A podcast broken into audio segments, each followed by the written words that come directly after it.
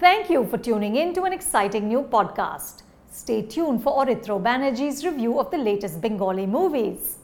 Hello welcome to film কোম্পানির local আমি অরিত্র এখন আমরা কথা বলব শিবপ্রসাদ মুখার্জি এবং নন্দিতা রায়ের ছবি রক্তবীজ নিয়ে, যাতে লিড চরিত্রে রয়েছে ভিক্টর ব্যানার্জি আবির চ্যাটার্জি এবং মিমি চক্রবর্তী এই ছবিটা দু হাজার চোদ্দোতে যে খাগড়াগড় ব্লাস্ট হয়েছিল, তারই একটা ফিকশনালাইজড ভার্সন এবং এখানে আমরা দেখতে পাই যে যে প্রেসিডেন্ট সে নিজের গ্রামের বাড়িতে ফিরেছেন এবং তাকে মারার প্ল্যান করছে কিছু টেররিস্টরা এবার কীভাবে পুলিশ সেটাকে ট্র্যাক ডাউন করবে আদেও পারবে কিনা, কি হবে সেটা নিয়ে আমরা দেখতে পাই। তো বেসিক্যালি এই ফিল্মটা একটা ইমোশনাল থ্রিলার বলা যেতে পারে। এখানে দুটো দিক রয়েছে। একদিকে একটা ইনভেস্টিগেটিভ থ্রিলার রয়েছে অ্যাট দ্য সেম টাইম একদিকে ফ্যামিলি ডাইনামিক্স ইমোশনাল অ্যাঙ্গেলসও রয়েছে এই ছবিটার মধ্যে।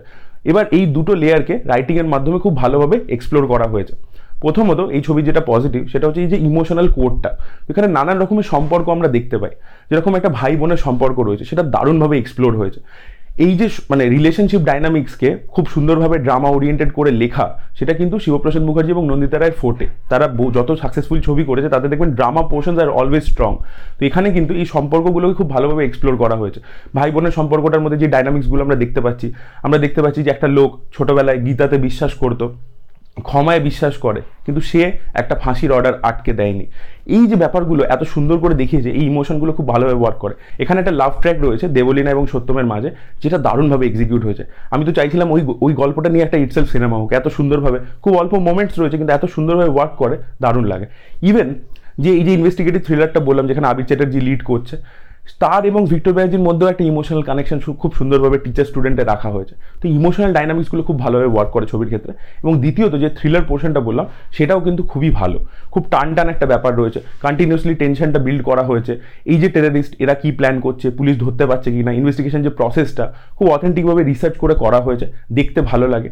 এবং তার সাথে সাথে ইনভেস্টিগে মানে এই ইনভেস্টিগেটিভ থ্রিলারটা আরও বেশি এঙ্গেজিং হয়ে যায় ছবির শেষে গিয়ে। এই ছবির ক্লাইম্যাক্সটা এই ছবির সবচেয়ে পজিটিভ পয়েন্ট ক্লাইম্যাক্সটাকে যেভাবে এক্সিকিউট করা হয়েছে, সেখানে যে টুইস্টটা আসে, সেটা পুরোপুরি আনএক্সপেক্টেড ছিল এবং ছবিটা যেভাবে শেষ হয়, আমি বলব না কীভাবে, সেটা স্পয়লার হয়ে যাবে। কিন্তু আপনারা দেখুন আনএক্সপেক্টেডলি এন্ড হয়, সেটা খুব মজা দেবে আপনাদেরকে। তো অ্যাজ আ থ্রিলার সেই পোর্শনটাও খুবই ভালো হয়েছে।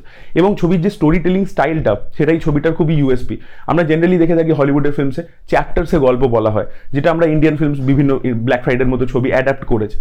এখানে চ্যাপ্টার সেই গল্প বলা হয়েছে, কিন্তু সেটার মধ্যেও একটা বাঙালি আনা আছে। ষষ্ঠী, সপ্তমী, প্রতিটা দিন প্রতিটা একটা চ্যাপ্টার এই জিনিসটা খুব ভালো লেগেছে। আর ছবির পেসিংটা খুবই ভালো হয়েছে। ছবিটা কোনো জায়গায় নিজের যে মেন টপিক থেকে ডাইভার্ট করে না। কোনো জায়গাতে আপনার ছবিটাতে কোনো ল্যাগ পাবেন না। ছবিটা একদম টু দ্য পয়েন্ট চলে, একদম এঙ্গেজিং একটা ন্যারেটিভ আপনাকে প্রেজেন্ট করে। তো ছবির পেসিং খুব ভালো হয়েছে very very well shot technically খুব ভালো প্রোডাকশন ডিজাইনও খুব ভালো হয়েছে ছবিটা। আর যেটা একটু আগে বলছিলাম যে ড্রামা পোর্শনগুলো এত ভালো ওয়ার্ক করছে, কারণ পারফরমেন্সেসগুলো খুব কনভিন্সিং আবির চ্যাটার্জির পারফরমেন্স এখানে আমার খুবই ভালো লেগেছে Victor Banerjee is too good এই ছবির মেন সোল হচ্ছে অনুসুয়া মজুমদার। ওনার কাজ জাস্ট দুর্দান্ত ছিল।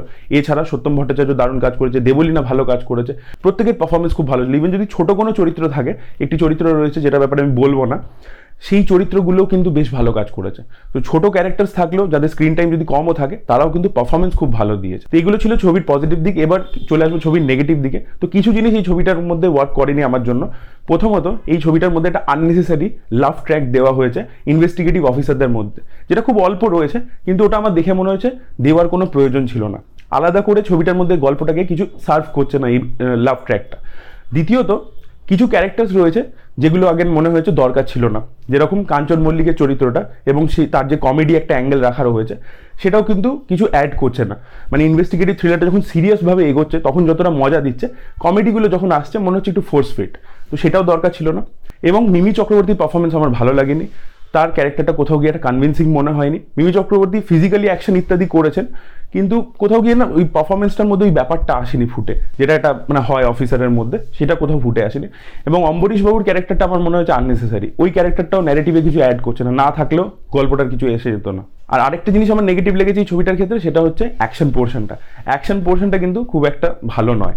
অ্যাকশনগুলোকে যেভাবে এক্সিকিউট করা হয়েছে, তার মধ্যে খুব একটা ইনোভেটিভনেস নেই। মানে এগুলো আমরা দেখেছি আগে, এবং একটা মেলা সিন আছে, যেটা আমি খুব একটা ডিটেলে বলব না স্পয়লার আগেন হবে বাট সেটা একটু জমজমাটি কিছু এক্সপেক্ট করছিলাম, সেটা কোথাও গিয়ে একটু ডিসঅ্যাপয়েন্টিংই হয়েছে। তো অ্যাকশন পোর্শনটা খুব একটা ইনোভেটিভ হয়নি।